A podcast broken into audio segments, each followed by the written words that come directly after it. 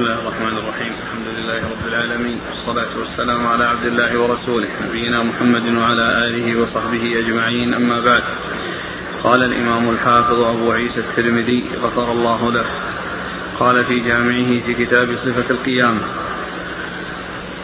باب قال حدثنا الحسين بن الحسن المروزي بمكة قال حدثنا ابن أبي عدي قال حدثنا حميد عن أنس رضي الله عنه أنه قال لما قدم النبي صلى الله عليه وسلم المدينة أتاه المهاجرون فقالوا يا رسول الله ما رأينا قوما أبذل من كثير ولا أحسن مواساة من قليل من قوم نزلنا بين أظهرهم لقد كفونا المؤونة وأشركونا في المهنا حتى لقد خفنا أن يذهبوا بالأجر كله فقال النبي صلى الله عليه وسلم لا ما دعوتم الله لهم وأثنيتم عليهم.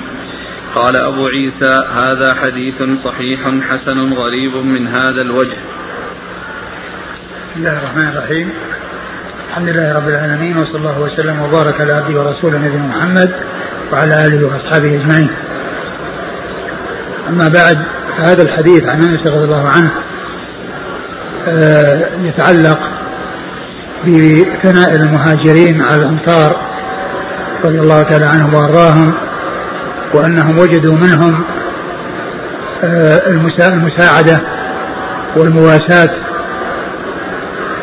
ولهذا لما رأوا أي المهاجرون لما رأوا من الأنصار يعني هذه هذه الأعمال وأنهم كانوا أبذل يعني من المال الكثير ومواساة في القليل وأنهم آه، كفوهم المؤونة بحيث يعني ما أشغلوهم معهم في الكلفة وسقي الحرث وما إلى ذلك وأشركوهم في الغنيمة والمهنة وهو الثمرة التي آه، تحصل من من النخل والزرع وأنهم رأوا أنهم يعني يذهبون بالأجر وأنه والرسول صلى الله عليه وسلم أخبرهم بأن بأنهم إذا دعوا لهم وأثنوا عليهم فإنه تحصل منهم المكافأة لهم على ما حصل منهم كما جاء في الحديث الآخر من صنع إليكم معروفا فكافئوه فإن لم تجدوا ما تكافئونه به فادعوا له حتى تروا أنكم قد كافأتموه. و والأنصار رضي الله عنهم وأرضاهم وصفهم الله عز وجل في كتابه العزيز بالصفات الحميدة والخصال الحسنة حيث قال الله عز وجل عنهم والذين تبوأوا الدار والإيمان من قبلهم يحبون من هاجر إليهم ولا يجدون في صدورهم حاجة مما أوتوا ويؤثرون على أنفسهم ولو كان بهم خصاصة فالله عز وجل أثنى عليهم والرسول صلى الله عليه وسلم أثنى عليهم والمهاجرون أثنوا عليهم وهذا الذي جاء في الحديث هو من ثناء المهاجرين على الأنصار رضي الله تعالى عنهم وأرضاهم وذلك أن المهاجرين جاءوا من مكة وليس معهم مال وليس لهم دور فأموالهم تركوها هناك وليس لهم آه، وليس لهم مساكن في المدينة. ولهذا آه، آه، قام الأنصار رضي الله عنهم وأرضاهم بمواساتهم. ففيهم من أسكن من الأنصار من أسكن بعض المهاجرين عنده. ومنهم من يعني زوجه. ومنهم من أعطاه يعني من المال ما أعطاه وما يقدر عليه. ف فكانوا متصفين بهذه الصفات العظيمة ولهذا أثنى عليهم المهاجرون بهذا الثناء العظيم. أقرأ الحديث مرة ثانية. قال ثم قدم النبي صلى الله عليه وسلم المدينة أتاه المهاجرون فقالوا يا رسول الله ما رأينا قوما أبذل من كثير ولا أحسن مواساة من قليل. يعني المال الكثير يبذلون منه ويعطون الشيء الشيء الكثير من الكثير. وأما الشيء القليل فإنهم يواسون فيه. يواسون فيه ويشاركون ويجعلون غيرهم يشاركهم فيه. ولو كان ذلك قليلا. فهم مع كثرة المال وقلته ومع سعة الرزق وقلته فإنهم آه، يبذلون الكثير من الكثير ويواسون في القليل الذي آه، يكون بأيديهم. رضي الله تعالى عنهم وأرضاهم. نعم. و؟ ولا أحسن مواساة من قليل من قوم نزلنا بين أظهرهم. نعم نزلوا بين أظهرهم يعني بينهم ومعهم لأنهم جاءوا ولا مال لهم وهم غرباء علي على هذه على هذه البلدة المباركة وجدوا فيها هؤلاء الأخيار وهؤلاء الصفوة من الأنصار الذين أحسنوا إلى إخوانهم المهاجرين وواسوهم وعوضهم الله عز وجل عما فقدوه من بلادهم في مكة. هؤلاء القوم الذين لاقوهم بالترحيب والمواساة وإعطائهم الكثير من الكثير ومواساتهم بالشيء القليل. نعم. لقد كفونا المؤنة وأشركونا في المهنة. لقد كفونا كفونا المؤنة يعني التعب والمشقة كون كونهم يحرثون ويزرعون ولكنهم أشركوهم في المهنة الذي هو الثمرة والغنيمة. أشركوهم بالثمرة والغنيمة والتعب والنصب الذي آه، هو وسيلة إلى هذه الغنيمة كفوهم إياها. فهم لم يكلفوهم ولم يتعبوهم ولم يشغلوهم ولكنهم أشركوهم في الثمرة وأشركوهم في الغنيمة التي هي آه، آه، ثمرة الزرع وثمرة النخل التي هي المأكل والمطعم. نعم. حتى لقد خفنا أن يذهبوا بالأجر كله. حتى خفنا أنهم يذهبوا بالأجر كله وأنه لا يكون لهم شيء. يعني هؤلاء يعني اللي هم المهاجرين. ولكنهم آه الرسول صلى الله عليه وسلم أخبرهم بأنه يمكنهم أن يكافئوهم بالدعاء والثناء عليهم. كما قال صلى الله عليه وسلم من صنع عليكم معروفا فكافئوه فإن لم تجدوا ما تكافئون به فادعوا له حتى تروا أنكم قد كافأتموه. نعم. فقال النبي صلى الله عليه وسلم لا ما دعوتم الله لهم وأثنيتم عليهم. قال حدثنا الحسين بن الحسن المروزي بمكة. هو صدوق الترمذي وابن ماجه. عن ابن أبي عدي. وهو ثقة أخرج أصحابه في الستة. عن حميد. حميد بن أبي حميد الطويل ثقة أخرج أصحابه في الستة. عن أنس. عن رضي الله عنه خادم الرسول صلى الله عليه وسلم وأحد السبع المكثرين من حديثه. وهذا الإسناد من الرباعيات التي هي من أعلى الأسانيد عند الترمذي. يقول السائل شيخنا بارك الله فيكم هل لأحد أن يعمل خيرا لآخر؟ ثم يطلب منه أن يدعو له بظهر الغيب أو أن يقول فلندعو بعضنا لبعض بظهر الغيب هل هذا جائز؟ طلب الدعاء من الغير جائز. وسائر وكونه يطلب من أخيه أن يدعو له هذا شيء طيب. نعم.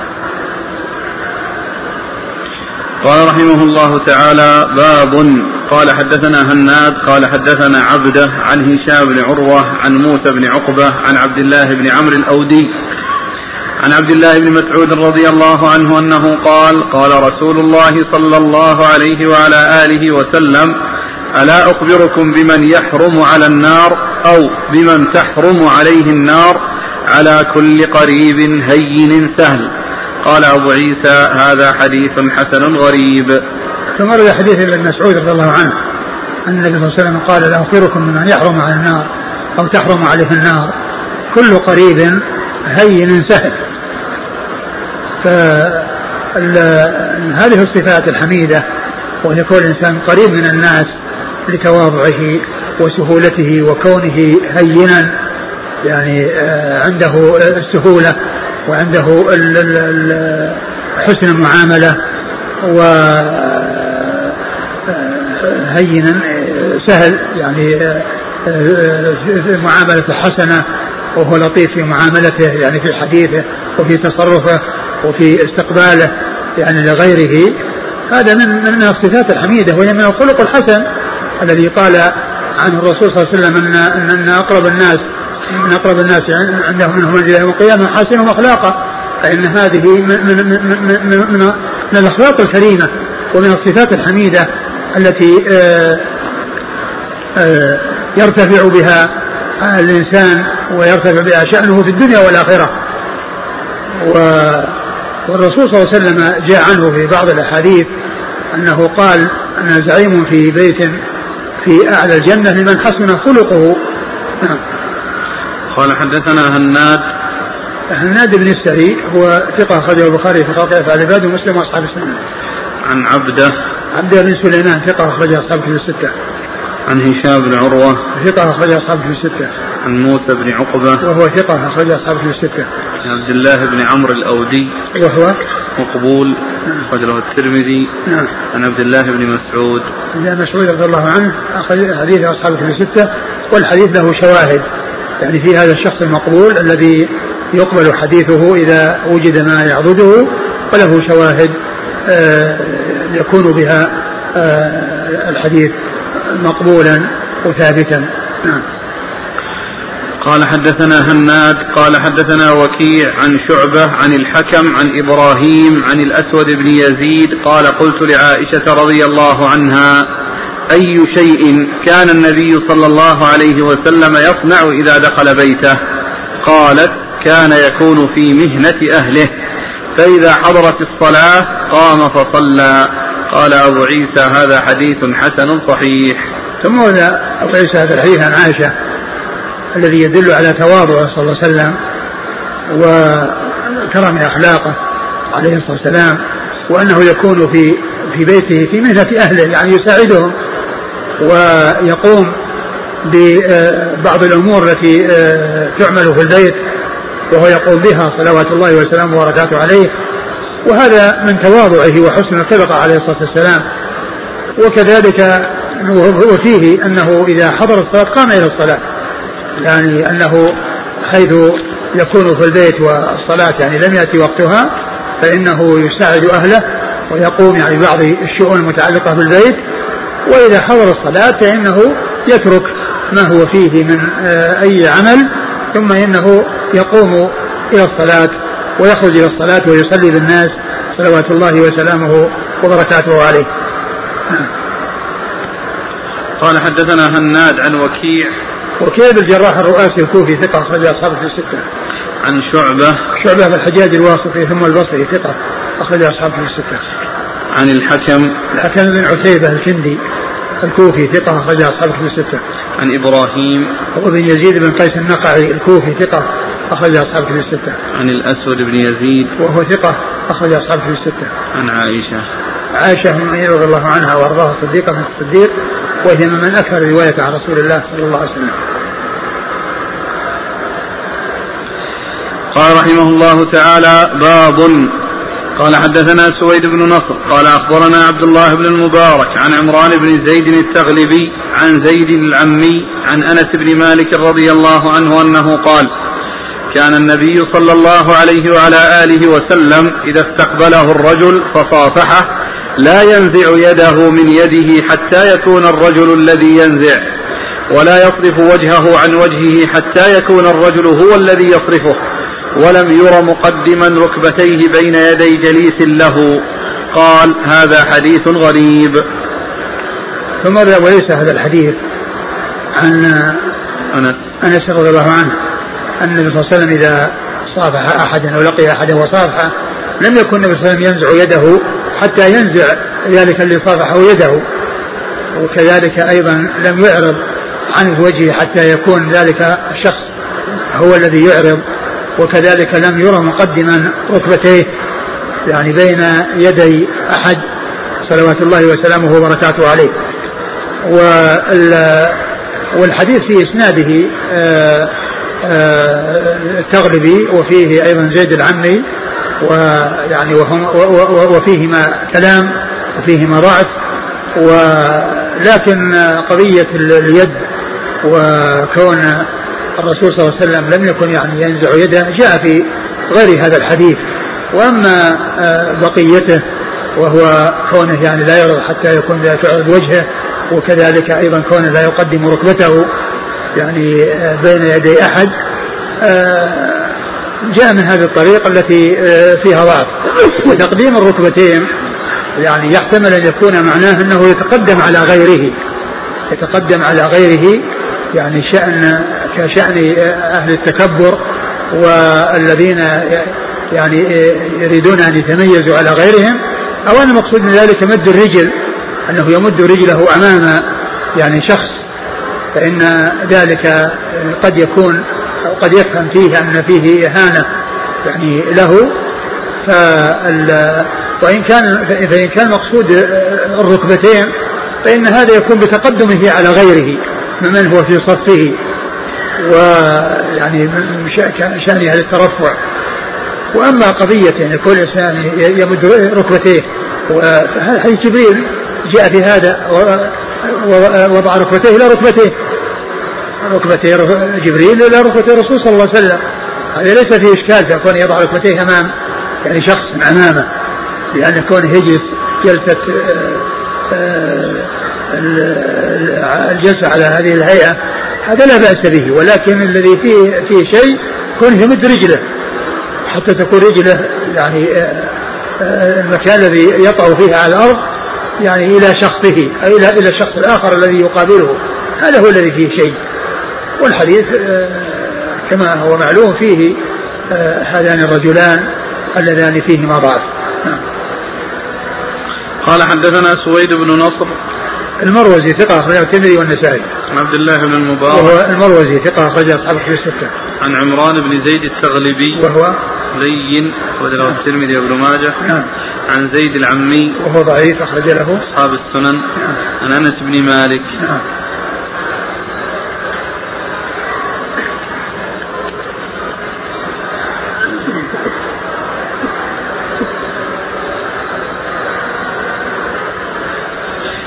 يقول السائل هل من هل مد الرجلين للقبلة أو في مجالس العلم أو أمام الأفاضل والكبار سائغ؟ لا ليس بسائغ. قضية يعني مد الرجلين يعني إلى أناس يعني يمكن يتأثر بعض الناس من هذا الشيء وليس هذا من الآداب يعني في المجالس وإذا كان الإنسان مضطر إلى ذلك لأن تكون آه يعني في رجله يعني آه، ألم أو أن لا يتمكن من ثنيها فهو معذور ولا يكلف الله نفسا إلا وسعها. وأما مدها إلى القبلة فأيضا لا بأس به لا مانع منه. كون الإنسان يعني يكون ممدودا إلى جهة القبلة سواء يكون يعني نائم أو جالس. وضع الرجلين إلى القبلة يعني لا بأس بذلك. كون الإنسان ينام رجليه إلى القبلة أو يضطجع رجليه إلى القبلة أو يعني يكون جالسا ويمد رجليه للحاجة لا بأس بذلك لكن كونها تمد إلى قريب أو تمد إلى مصاحف قريبة تكون يعني قريبة منها هذا لا لا يصلح نعم.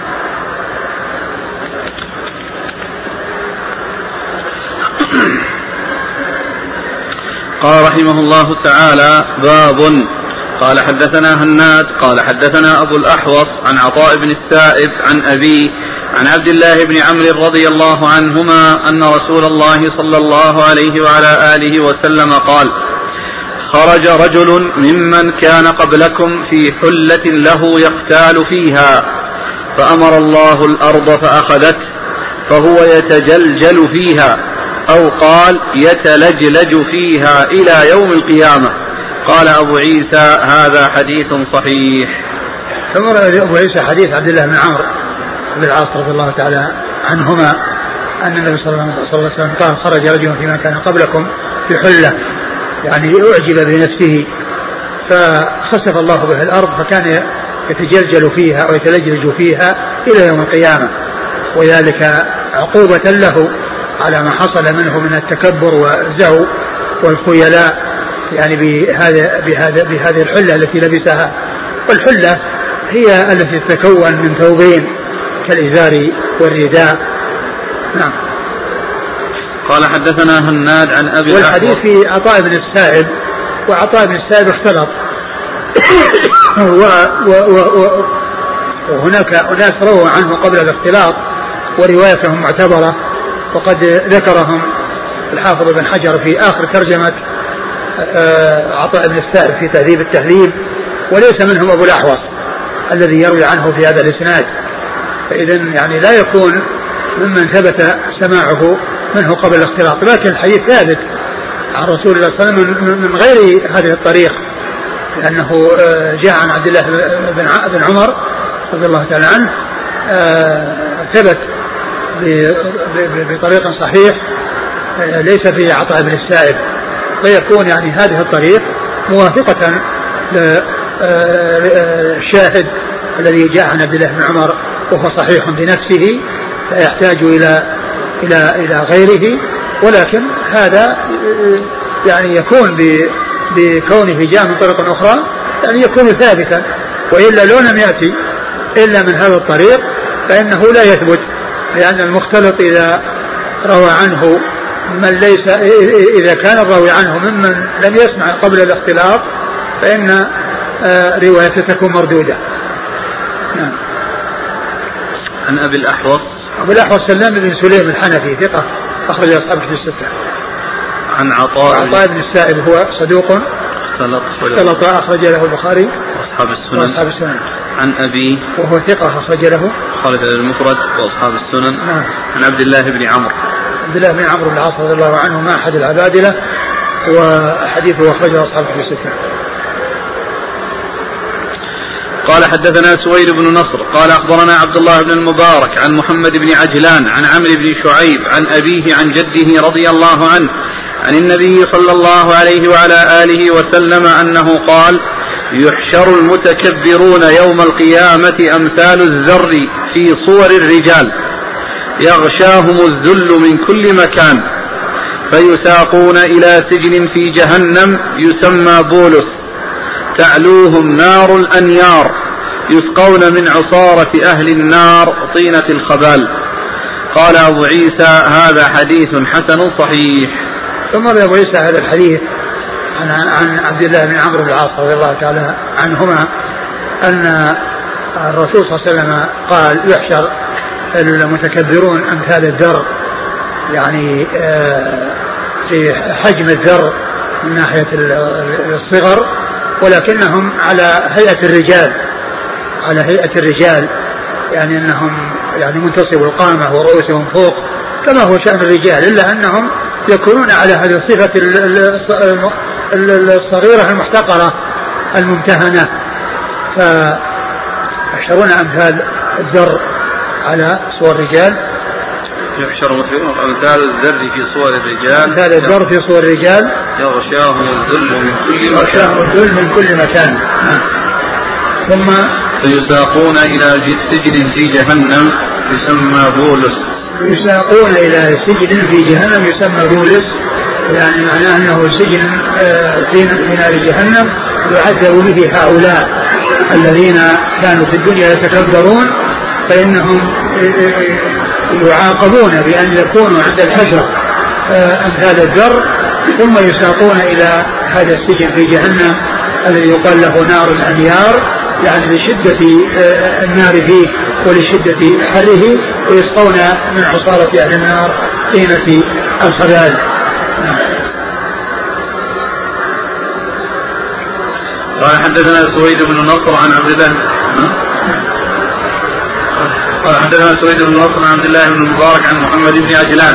محمد بن عجلان صدوق رواه البخاري تعليقا ومسلم اصحاب السنة. عن ابن شعيب. وعمرو بن شعيب صدوق رواه البخاري في جزء في جزء القراءة واصحاب السنن عن أبي. عن أبي وهو كذلك صدوق أخرجه البخاري في جزء القراءة ورفع اليدين واصحاب السنن المفرد المفرد واصحاب السنن عن جده. جده رضي الله عنه مر ذكره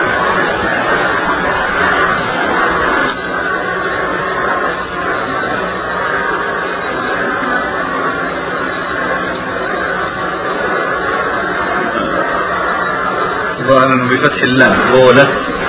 لا قيل بولة وبولة تكلم الشيخ الشرح ذكر الاثنين شوف كلام الشيخ ذكر نقم يعني نقول في هذا وفي هذا.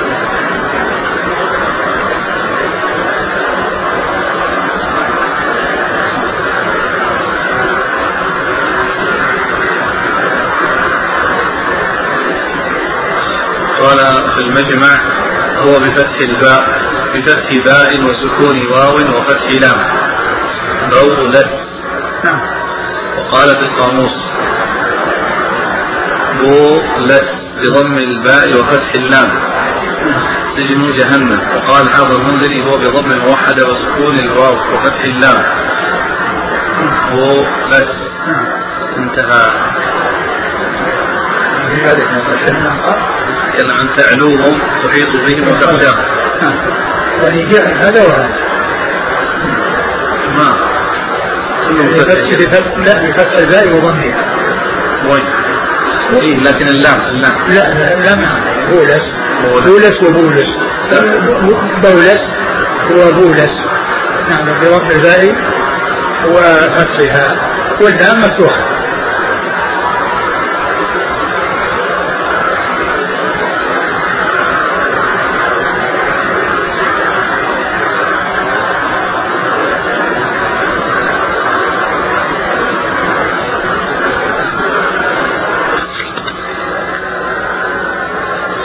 يقول ما حكم التكبر على المتكبرين؟ التكبر مذموم على المتكبرين وعلى غير المتكبرين. والله عز وجل يقول بالتي هي أحسن فان الذي بينك وبينه عداوة كان هو ولي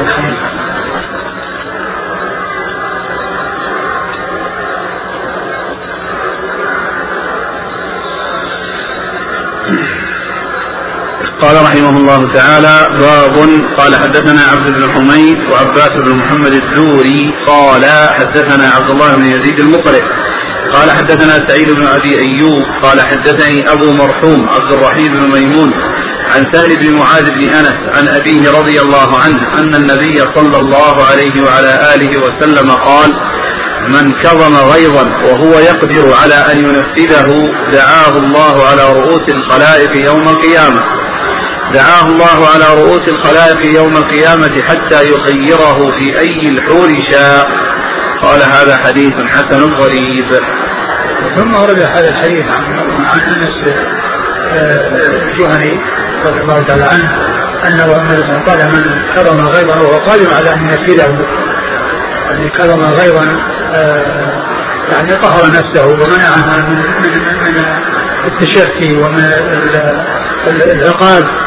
لمن حصل منه أن أغاضه وهو قادر على أن ينفذه دعاه الله عز وجل حتى يخيره من الحور العين شاء يوم القيامة.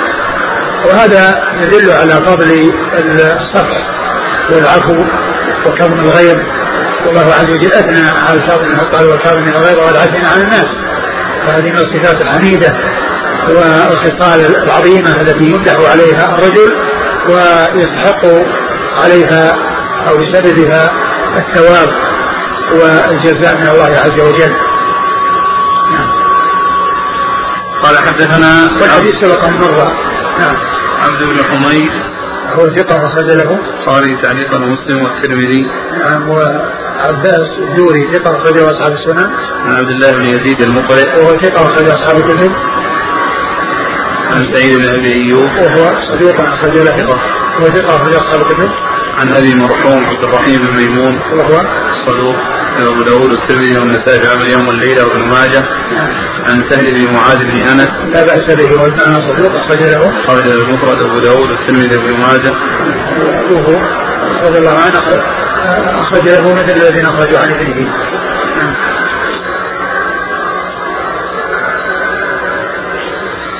قال حدثنا سلمة بن شبيب قال حدثنا عبد الله بن إبراهيم الغفاري المدني قال حدثني أبي عن أبي بكر بن المنذر أو عن أبي بكر بن المنكدر عن جابر رضي الله عنه أنه قال قال رسول الله صلى الله عليه وسلم ثلاث من كن فيه ستر الله عليه كنفه وأدخله جنته رفق بالضعيف وشفقة على الوالدين وإحسان إلى المملوك.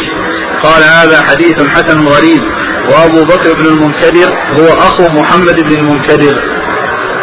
كما ورد هذا الحديث الترمذي رحمه الله الحديث وفيه من ستر من من ثلاث من كن فيه ستر الله عليه كنفة. ستر الله يعني في النسخ الأخرى؟ نشر الله نشر الله عليه كنفة. وهي أوضح من ستر الله عليه كنفة.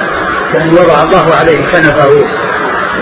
نشر الله وهي مثل ما جاء في بعض الأحاديث وضع الله عليه كنفه لأنه حاطه ورعاه وحفظه وأضله يعني بما يضل به آه، من رضي الله تعالى عنهم وجاء في هذه النسخة ستر والنسخة الأخرى نشر وهي أوضح.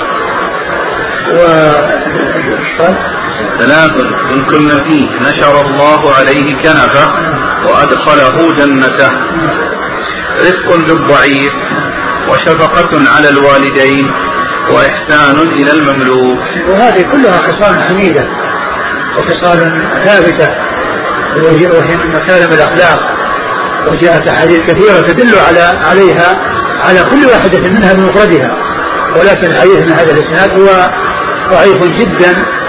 لأن فيه من هو متروك بل نسب إلى الوضع والكذب. نعم. قال حدثنا سلمة بن شبيب سلمة شبيب ثقة أخرج له. مسلم وأصحاب السنن. عن عبد الله بن إبراهيم الغفاري. وهذا هو المتروك ونسبه ابن حبان إلى الكذب أبو داوود الترمذي عن أبي وأبوه مجهول أخرج له الترمذي. عن أبي بكر بن المنكدر وهو ثقة أخرج له أصحاب الكتب إلا ابن ماجه. عن جابر. جابر بن عبد الله رضي الله عنهما أحد السبع المكثرين من حديث رسول الله صلى الله عليه وسلم.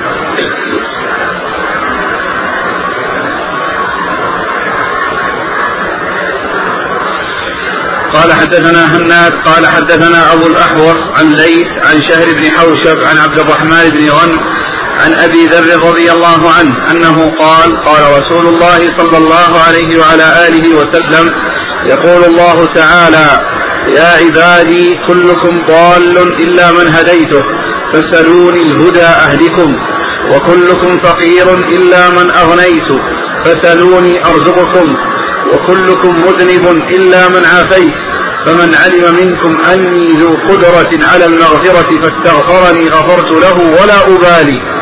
ولو أن أولكم وآخركم وحيكم وميتكم ورطبكم ويابسكم اجتمعوا على أتقى قلب عبد من عبادي ما زاد ذلك في ملكي جناح بعوضة. ولو أن أولكم وآخركم وحيكم وميتكم ورطبكم ويابسكم اجتمعوا على أشقى قلب عبد من عبادي ما نقص ذلك من ملكي جناح بعوضة. ولو أن أولكم وآخركم وحيكم وميتكم ورطبكم ويابسكم اجتمعوا في صعيد واحد. فسأل كل إنسان منكم ما بلغت ما بلغت أمنيته فأعطيت كل سائل منكم ما سأل. ما نقص ذلك من ملكي إلا كما لو أن أحدكم مر بالبحر فغمس فيه إبرة ثم رفعها إليه. ذلك بأني جواد ماجد أفعل ما أريد. عطائي كلام وعذابي كلام. إنما أمري بشيء إذا أردته أن أقول له كن فيكون. قال هذا حديث حسن. وروى بعضهم هذا الحديث عن شهر بن حوشب عن معد كرب عن أبي ذر. عن النبي صلى الله عليه وسلم نحوه. ثم ليس حديث أبي ذر رضي الله عنه. وهو حديث طويل وحديث قدسي وكثير منه آه، وهو بإسناده فيه ضعف. ولكن كثيرا من ما جاء فيه جاء في صحيح مسلم في حديث أبي ذر وهو من الأحاديث التي اختارها النووي وجعله ضمن كتابه الأربعين. وأكثر ما جاء فيه ثابت. وأما ما جاء مخالفا ولم يأتي في صحيح مسلم وإنما جاء من هذا الطريق فإنه يكون ضعيفا من أجل شهر بن حوشب والذي آه، روى عنه وليس بن أبي سليم. وأعطى الحديث مرة ثانية. قال رسول الله صلى الله عليه وسلم يقول الله تعالى يا عبادي كلكم ضال إلا من هديته فسلوني الهدى أهدكم. وهذا موجود في مسلم كلكم ضال إلا من هديته فاستهدوني أهدكم. استهدوني أهدكم. ومعنى قوله أنه ضال يعني لا ينافي ما جاء أن الناس خلقوا على الفطرة وان الشياطين اجتالتهم. فإن المقصود آه، بالضلال يعني آه، التفاصيل والامور المطلوبة يعني في آه، ما هو ما تعبد الله عز وجل به من التفاصيل. وهو معنى قوله وجدك ضلا فهذا نسبة الرسول صلى الله عليه وسلم. يعني أن يعني ذلك الهدى الذي نزل عليك وهذه التفاصيل التي جاء بيانها في الكتاب والسنة ما كانت موجودة عندك من وإنما الله عز وجل أعطاك إياها. وليس المقصود به الضلال الذي هو الانحراف. وإنما المقصود به آآ آآ كون الهدى والتفاصيل التي آه، يسير بها الإنسان الله عز وجل على بصيرة. إنما جاءت من الله عز وجل بما بعث الله به رسله الكرام عليهم الصلاة والسلام.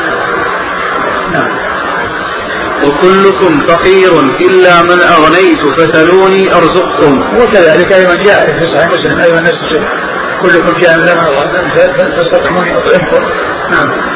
وكلكم مذنب إلا من عافيت فمن علم منكم أني ذو قدرة على المغفرة فاستغفرني غفرت له ولا أبالي. وهذا في أنكم تستوون بالليل والنهار وأنا ذنوب جميعا فاستغفروني أغفر لكم. جاء في صحيح مسلم ولو أن أولكم وآخركم وحيكم وميتكم وربكم ويابسكم يعني حيكم وربكم ويابسكم وميتكم هذا الذي ليس في صحيح مسلم. وإنما الذي فيه إنسكم وجنكم إنسكم وجنكم يعني لو أن عبادي لو أن إنسكم وجنكم يعني هذا فيه إفادة العموم. إفادة العموم وأنه شامل لكل الإنس ولكل الجن. اجتمعوا على أتقى قلب عبد من عبادي ما زاد ذلك في ملكي جناح بعوضة. وهذا مثل ما جاء في صحيح مسلم. لو أن أولكم وآخركم وإنسكم وجنكم كانوا على أتقى قلب رجل منكم ما زاد ذلك في ملكه شيئا. لأنه لا تنفعه طاعة المطيعين ولا تضره معاصي العاصين. سبحانه بل هو النافع الضار فطاعة المطيعين لهم ومعاصي العاصين عليهم. هؤلاء لهم الثواب وهؤلاء عليهم العقاب. نعم. ولو أن أولكم وآخركم وحيكم وميتكم ورطبكم ويابسكم اجتمعوا على أشقى قلب عبد من عبادي ما نقص ذلك من ملكي جناح بعوضة. هنا قال شيئا. المسلم ما نقص من ملكي شيئا. ما زاد ملكي شيئا. وجناح بعوضة يعني للشيء التافه اليسير. نعم. ولو أن أولكم وآخركم وحيكم وميتكم وربكم ويابسكم اجتمعوا في صعيد في صعيد واحد فسأل كل إنسان منكم ما بلغت أمنيته فأعطيت كل سائل منكم ما سأل ما نقص ذلك من ملكي إلا كما لو أن أحدكم مر بالبحر فغمس فيه إبرة ثم رفعها إليه. ذلك بأني جواد ماجد أفعل ما أريد.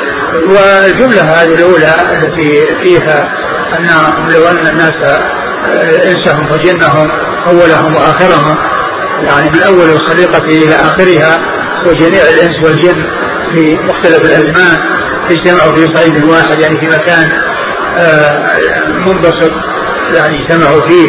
وكل سأل ما يريده من الأمنية وما يتمناه وما يريده فأعطاهم الله عز وجل كل أعطى كل ما يريد فإنه لا ينقص مما عنده إلا كما ينقص المخيط إذا أدخل البحر. هذا البحر المتلاطم إذا أدخل فيه المخيط ثم خرج الماء الذي علق فيه هذا الذي حصل للخليقة كلها من أولها إلى آخرها إنسها وجنها كل ذلك يساوي أو يماثل البلل الذي حصل أو اتصل بالمخيط أو الإبرة. في صحيح مسلم المخيط وهنا ذكر الإبرة. نعم. قوله ذلك بأني ماجد واجد هذا ليس نعم. بأني جواد بأني جواد ماجد. بأني جواد ماجد. يعني هذا ليس في صحيح مسلم. نعم. ولو ثبت لكان فيه دليل على أن الله يسمى يعني ماجد ويسمى آه، جواد. عطائي كلام وعذابي كلام. إنما أمري لشيء إذا أردته أن أقول له كن فيكون. قوله إذا أردت شيئا أقول له كن هو معنى عطائي كلام ومنع الكلام. وعذابي عذابي. عذابي عطائي كلام وعذابي عطائي كلام وعذابي كلام. يعني إن, إن إنه يحصل له بأن يقول لشيء كن فيكون. هذا هو معنى الكلام. كن هذه كلام. يقول الشيء كن كن كلام. فهو يعني عطاؤه وعذابه عطاؤه لمن يثاب وعذابه لمن يعذب إنما هو كلام يقول للشيء كن فيكون. نعم. وعطاء الكلام وعذاب الكلام هذا ليس في صحيح مسلم. لكن من حيث المعنى يعني الآيات. بصحيح ما إذا شيء يقول لك هذا جاء في القرآن لكن عذاب كلام وأعطاء كلام يعني بهذا اللفظ ما ما جاء إلا من هذا الطريق قال حدثنا هناد عن أبي الأحوص عن ليث. ليث الذي سليم هو. صدوق استغرب جدا فترك نعم. أخرج البخاري تعليقا ومسلم وأصحاب السنن. وشهر بن حوشب. صدوق كثير الإرسال والأوهام. البخاري المفرد ومسلم وأصحاب السنن. فيه الضعف من جهة الشخصين أو الرجلين. ولكن ما جاء في الصحيح فإنه ثابت لكونه جاء من طريق أخرى أو من طرق أخرى غير هذا الطريق. عن عبد الرحمن بن غنم وهو؟ اختلف في صحبته. أخرج البخاري تعليقا أصحاب السنن. عن أبي ذر. وهو جد بن جنادة رضي الله عنه أخرج له أصحاب السنن. قال حدثنا عبيد بن أسباط بن محمد القرشي قال حدثنا أبي قال حدثنا الأعمش عن عبد الله بن عبد الله الرازي عن سعد مولى طلحة عن ابن عمر رضي الله عنهما أنه قال سمعت النبي صلى الله عليه وعلى آله وسلم يحدث حديثا لو لم أسمعه إلا مرة أو مرتين حتى عد سبع مرات ولكني سمعته أكثر من ذلك. سمعت رسول الله صلى الله عليه وعلى آله وسلم يقول كان الكفل من بني إسرائيل لا يتورع من ذنب عمله. فأتته امرأة فأعطاها ستين دينارا على أن يطأها. فلما قعد منها مقعد الرجل من امرأته أرعدت وبكت. فقال ما يبكيك؟ أأكرهتك؟ قالت لا ولكنه عمل ما عملته قط. وما حملني عليه إلا الحاجة. فقال تفعلين أنت هذا وما فعلتيه اذهبي فهي لك. وقال لا والله لا أعصي الله بعدها أبدا. فمات من ليلته فأصبح مكتوبا على بابه إن الله قد غفر للكفر. قال أبو عيسى هذا حديث حسن قد رواه شيبان وغير واحد عن الأعمش نحو هذا ورفعوه. وروى بعضهم عن الأعمش فلم يرفعه. وروى أبو بكر بن عياش هذا الحديث عن الأعمش فأخطأ فيه. وقال عن عبد الله بن عبد الله عن سعيد بن جبير عن ابن عمرو وهو غير محفوظ. وعبد الله بن عبد الله الرازي هو كوفي وكانت جدته سرية لعلي بن أبي طالب. وروى عن عبد الله بن عبد الله الرازي عبيدة الضبي والحجاج بن أرطاه وغير واحد من كبار أهل العلم. ومر يا عيسى هذا الحديث عن عن مسعود عن ابن عمر. عن ابن عمر رضي الله تعالى عنهما. قال كان الكفل يعني رجل قال له كفل من بني إسرائيل. كان يرتكب الذنوب والمعاصي وأنه آه، أعطى امرأة ستين دينارا على أن يقع عليها. وكانت آه، لم يكن من شأنها الزنا. ولكن الحاجة اضطرتها إلى ذلك فوافقت. ولكنه عندما قعد منها مقعد رجل من امرأته ولم يبق إلا أن يجامعها يعني أرعدت وبكت وقال هل أكرهتني قالت لا. ولكني ما فعلت هذا وما ألجأني إليه إلا الحاجة. فكان ذلك سببا في توبته وقال أنت ما فعلت هذا وما حصل منك من قبل. و تاب ومات من ليلته ووجد مكتوبا على على على بابه أن الله قد غفر له. نعم. آه، أن الله قد غفر له. والحديث حديث ضعيف. لأن في اسناده سعد مولى إيش؟ مولى طلحة. مولى أبي طلحة. مولى طلحة. مولى طلحة. آه، فالحديث غير صحيح. ولكن ثبت في الصحيح شيء بمعناه. وهو قصة الثلاثة الذين أواهم المبيت إلى غار وكان من بينهم الرجل الذي كان له ابنة عم وكان يحبها وكان يراودها وأنها لمت بها سنة من السنين فأعطاها مئة دينار. ولما جلس بين رجليها قالت يا عبد الله اتق الله لا تفض الخاتم إلا بحقه فقام وتركها فترك ما أعطاها فتوسل إلى الله عز وجل بهذا العمل الصالح الذي عمله في حال الرخاء ففرج الله عنهم وعنه وعن الاثنين الذي معه ما كانوا فيه من الشدة وكان كل واحد منهم توسل إلى الله بعمل صالح عمله في الرخاء فأحد توسل الله بالعقبة عليه والثاني ببر الوالدين والثالث بحفظ أموال الناس وتنميتها وإيصالها إليهم فنجاهم الله عز وجل في حال شدتهم بالشيء الذي فعلوه في حال آه، رخائهم. كما جاء في الحديث تعرف إلى الله في الرخاء يعرفك في الشدة. نعم. قال حدثنا عبيد بن أسباط بن محمد القرشي هو صدوق من البخاري القراءة والترمذي وابن ماجه نعم عن أبيه وهو ثقة أصحاب الكتب نعم. عن الأعمش هو سليمان بن الكاهلي الكوفي ثقة أخرج أصحاب الكتب الستة. عن عبد الله بن عبد الله الرازي. وهو؟ صدوق أبو داود والترمذي والنسائي في مسند علي وابن ماجه. عن سعد مولى مولى طلحة. مجهول وجل الترمذي. نعم. عن ابن عمر. نعم. قال وقد رواه شيبان غير واحد عن الأعمش ورفعوه. نعم. وروى بعضهم عن الأعمش فلم يرفعه. شيبان هو عبد الرحمن النحوي نعم. أخرج أصحاب الكتب. نعم. وروى أبو بكر بن عياش هذا الحديث عن الأعمش فأخطأ فيه. وأبو بكر بن عياش هو ثقة. أخرج البخاري تعليقا. البخاري ومسلم في المقدمة. البخاري في الصحيح. البخاري في الصحيح ومسلم في المقدمة وأصحاب السنة. وقال فيه عن عبد الله بن عبد الله عن سعيد بن جبير عن ابن عمرو وهو غير محفوظ نعم. وعبد الله بن عبد الله الرازي هو كوفي وكانت جدته سرية لعلي بن أبي طالب. نعم. قال رحمه الله تعالى باب. قال حدثنا هناد قال أخبرنا أبو معاوية عن الأعمش عن عمارة بن عمير عن الحارث بن سويد.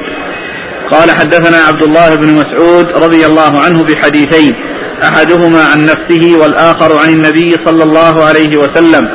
قال عبد الله إن المؤمن يرى ذنوبه كأنه في أصل جبل يخاف أن يقع عليه.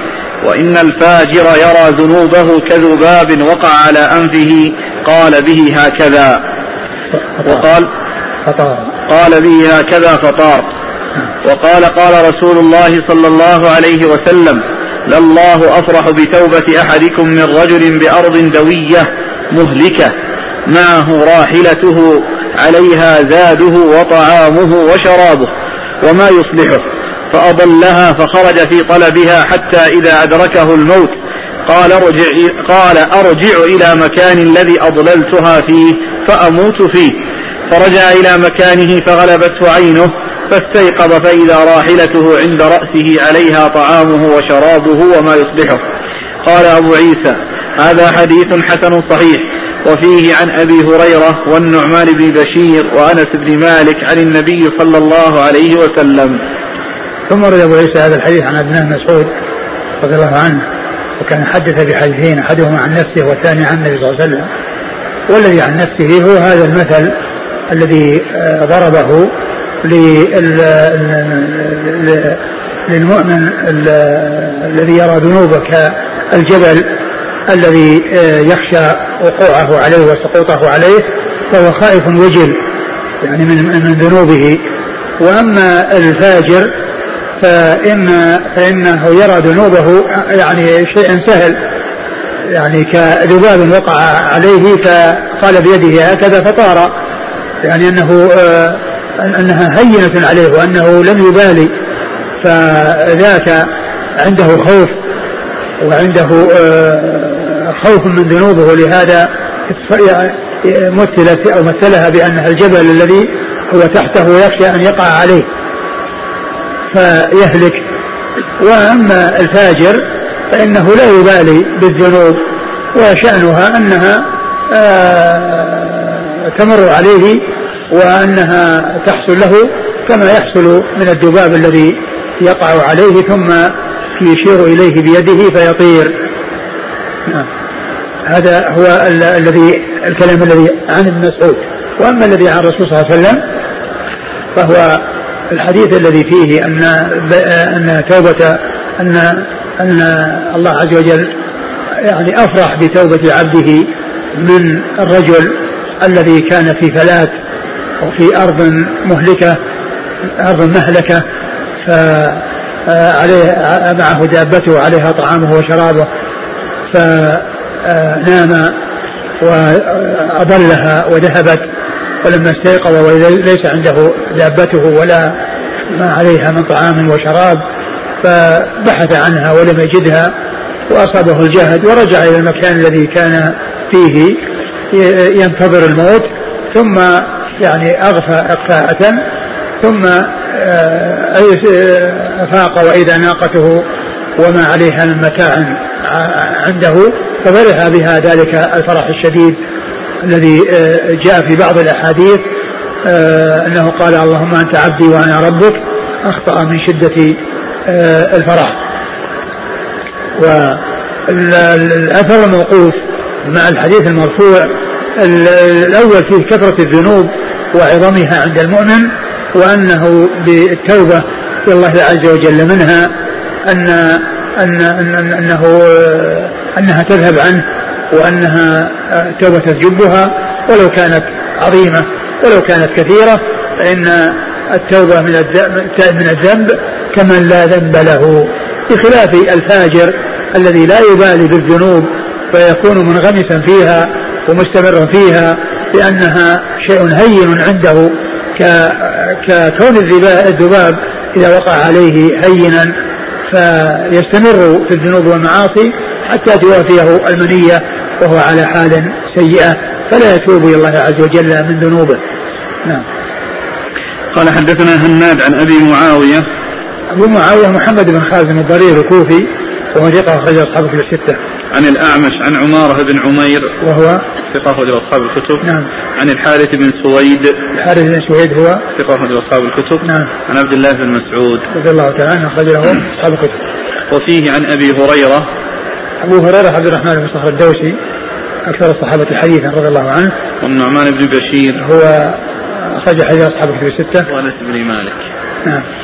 قال وهذا الحديث يعني في هذه النسخة فيها تخليط لأن الإسناد أخر وكلمة فطارة تأخرت إلى الإسناد الذي وراءه ففيها تخليط والصواب هو ما هو موجود في النسخ الأخرى. نعم.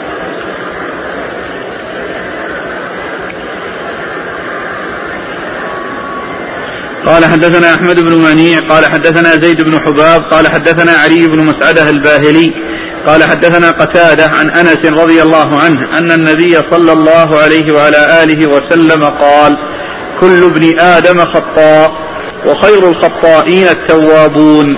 قال أبو عيسى هذا حديث غريب لا نعرفه إلا من حديث علي بن مسعدة عن قتادة.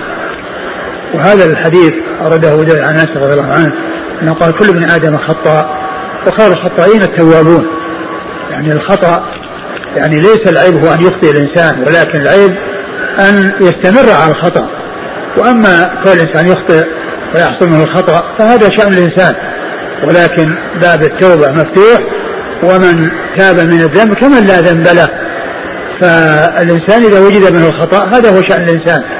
ولكن الشأن في أن يتوب من الخطأ وأن يتوب من الذنب وأن لا يصر على الذنب وأن يبقى على الذنب بل يندم على ما قد حصل ويعزم على أن لا يعود ويندم على ما حصل ويعقد العزم على أن لا يعود إلى ذلك. وإذا كانت الحقوق تتعلق بحقوق بأناس فإنه يرد الحقوق إلى أهلها إذا كان الخطأ فيها وإذا كان بينه وبين الله فيحسن ويصلح فيما بينه وبين الله ويتوب. والتوبة تجل ما قبلها والتائب من الذنب كمن لا ذنب له نعم قال حدثنا أحمد بن منيع وثقة أخرج أصحاب كتب الستة. عن زيد بن حباب وهو صدوق. البخاري في القراءة ومسلم وأصحاب السنن. نعم. عن علي بن مسعد الباهلي. وهو صدوق. له أوهام نعم. البخاري المفرد والترمذي وابن ماجه. نعم. عن قتادة عن أنس. نعم قتادة بن دعامة السدسي البصري ثقة أخرج أصحاب كتب الستة. قال رحمه الله تعالى باب والله تعالى أعلم وصلى الله وسلم وبارك على عبده ورسوله نبينا محمد وعلى آله وأصحابه أجمعين. جزاكم الله خيرا وبارك الله فيكم ألهمكم الله الصواب ووفقكم للحق ونفعنا الله بما سمعنا وغفر الله لنا ولكم وللمسلمين أجمعين آمين, آمين.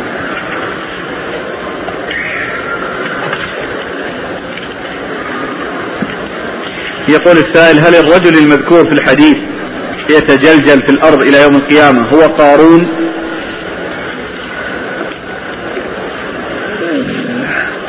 الله أعلم قارون هو ممن حصل له ذلك وخسف به الأرض لكن آه، يحتمل أن يكون يعني هو أو غيره لكن هذا يعني هذا قال بس حلة يعني خرج في حلة أعجبته نفسه.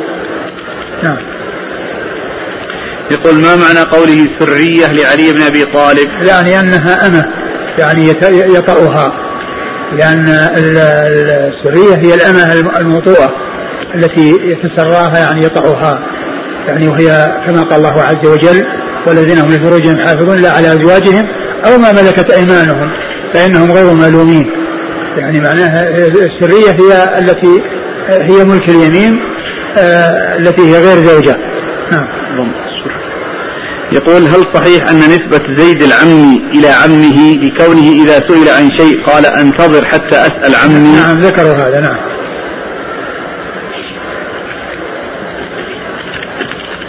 هذا عدد من الأسئلة. يقول السائل سؤاله الأول ما شرط حجية عمل أهل المدينة؟ ومتى يحتج به؟ وما قيمته أو رتبته في الأدلة الشرعية؟ كما هو معلوم عمل أهل المدينة يعني أه كان في فترة وفي وقت من الأوقات ولكنها كما هو معلوم ليس بإجماع. ليس بإجماع. الإجماع هو ما يتفق علماء الأمة يعني عليه ولكنه يعني يدل على قوة القول نعم يقول ما شرط حجية عمل أهل المدينة ومتى يحتج به؟ وما وما قيمته أو رتبته في الأدلة الشرعية؟ آه، كما قلت عمل أهل المدينة آه، ليس حجة وليس من الأدلة الشرعية وإنما الأدلة الشرعية في الكتاب والسنة والإجماع. وعمل أهل المدينة بمفردهم ليس إجماعا ولكنه يعني يدل على قوة القول الذي يكون فيه يعني هذا الرأي إذا كانت المسألة يعني خلافية وليس هناك ما يرجع خلافه من الأدلة. نعم. يقول من أخذه كدليل شرعي من أئمة المذاهب الأربعة من؟ كان يستفهم. من أخذه كدليل شرعي من أئمة المذاهب الأربعة وغيرهم؟ الذي كان يعني يذكره يعني الإمام مالك رحمة الله عليه عمله المدينة. نعم. ومن الذي لم يأخذه كدليل ولم يحتج به؟ ما, ما أدري يعني قضية يعني حصر الذين لكن المعروف الذي كان ينسب إليه ويقول به الإمام مالك. يقول وما حجته بعدم الأخذ؟ كما هو معلوم الحجة في كلام الله وكلام رسوله صلى الله عليه وسلم وفي الإجماع وهذا ليس منها. يقول في الحديث كان رسول الله صلى الله عليه وسلم إذا قام إلى الصلاة رفع يديه حيال أذنيه فإذا كبر أرسلهما ثم سكت. وفي رواية وربما رأيته يضم يمينه على يساره. ما حكم الحديث من حيث الصحة؟ ما أعرف الحديث الذي فيه أنه أرسلهما وإنما فيه أنه يضعهما. أما قول الإرسال ما, ما أعلم في شيء يعني ثابت في هذا أنه يرسلهما. بل الثابت أنه كان يضعهما يعني آه، يضع اليمنى على اليسرى على صدره. يقول حديث التوسل فيما روي أن آدم توسل بالنبي صلى الله عليه وسلم لما اقترف الخطيئة. هذا غير صحيح. حديث الضرير الذي أتى النبي صلى الله عليه وسلم ثم توسل به. هذا حديث صحيح حسن. ولكن ليس المقصود أنه توسل بذاته وإنما توسل بدعائه لأن الرسول صلى الله عليه وسلم خيره بين أن يصبر وبين أن يدعو قال بل ادعوا ثم إنه دعا له وأرشده إلى أن يتوسل بالدعاء. نعم. وحديث عثمان بن حنيف علمه رجل كانت له حاجة عند عثمان بن عفان رضي الله عنه فقضاها رواه الطبراني والبيهقي. قال واستمر العمل. إيش إيش السؤال؟ الحديث آه. أن عثمان بن حنيف علم رجلا توسل لأنه كانت له حاجة عند عثمان بن عفان فقضيت له الحاجة بسبب هذا الدعاء الذي لا, لا أعرف لا أعرف رواه الطبراني البيهقي وقال واستمر العمل من السلف. لا ما أعلم يعني شيء يدل على ثبوت هذا الشيء وإنما هو توسل بدعاء ولم يتوسل بالذات. ولو كان التوسل بالذات ويعني بالجاه سائغا ما كان عمر رضي الله عنه وأرضاه يترك ذلك في مدة خلافته فقد كان فقد أخبر بأنهم كانوا إذا أجدبوا طلبوا عليه وسلم أن يدعوا لهم وتوسلوا بدعائه وفي وفي زمن خلافته طلب ابن العباس أن يدعو وقال اللهم إنا كنا إذا أجدبنا توسلنا إليك بنبينا فتسقينا وإن توسل إليك بعم نبينا فأسقنا. فطلب ابن العباس أن يقوم ويدعو. فلو كان التوسل بذاته أو بجاهه لا طلب من النبي صلى الله عليه وسلم بعد موته. فلما عدل عن ذلك والصحابة عدلوا عن ذلك عرف أنه لا يجوز التوسل ولا طلب يعني شيء من أصحاب القبور وإنما الدعاء يطلب من الأحياء كما طلب ذلك عمر بن العباس عم الرسول صلى الله عليه وسلم واختاره لكونه عم النبي صلى الله عليه وسلم مع أن عمر وغيره أفضل منه. ممن هو موجود يعني عثمان وعلي ويعني كذلك بقية العشرة وكثير من الصحابة خير من العباس ولكنه اختاره لعمومته للرسول صلى الله عليه وسلم. ولهذا قال وإن توسل لك بعم نبينا. ما قال توسل لك بالعباس هو اختاره من أجل العمومة. ولهذا قال توسل لك بعم نبينا فأسقنا قم يا عباس فادعو الله. السؤال الأخير في هذه الرسالة يقول اللهم إني أسألك بحق السائلين عليك. رواه ابن ماجه والبيهقي وابن السني وأبو نعيم. وقال سنة أهل المدينة فتح الكوة عند الجد وسنتهم اليوم فتح الباب. رواه الدارمي. هذا حديث ضعيف. أقول هو ضعيف. هذا في عطية العوفي أو جابر الجعفي ما أدري أحدهما. نعم. وآخره يقول قال سنة أهل المدينة فتح الكوة عند الجدب. وسنتهم اليوم فتح الباب رواه الدارمي. هذا غير صحيح.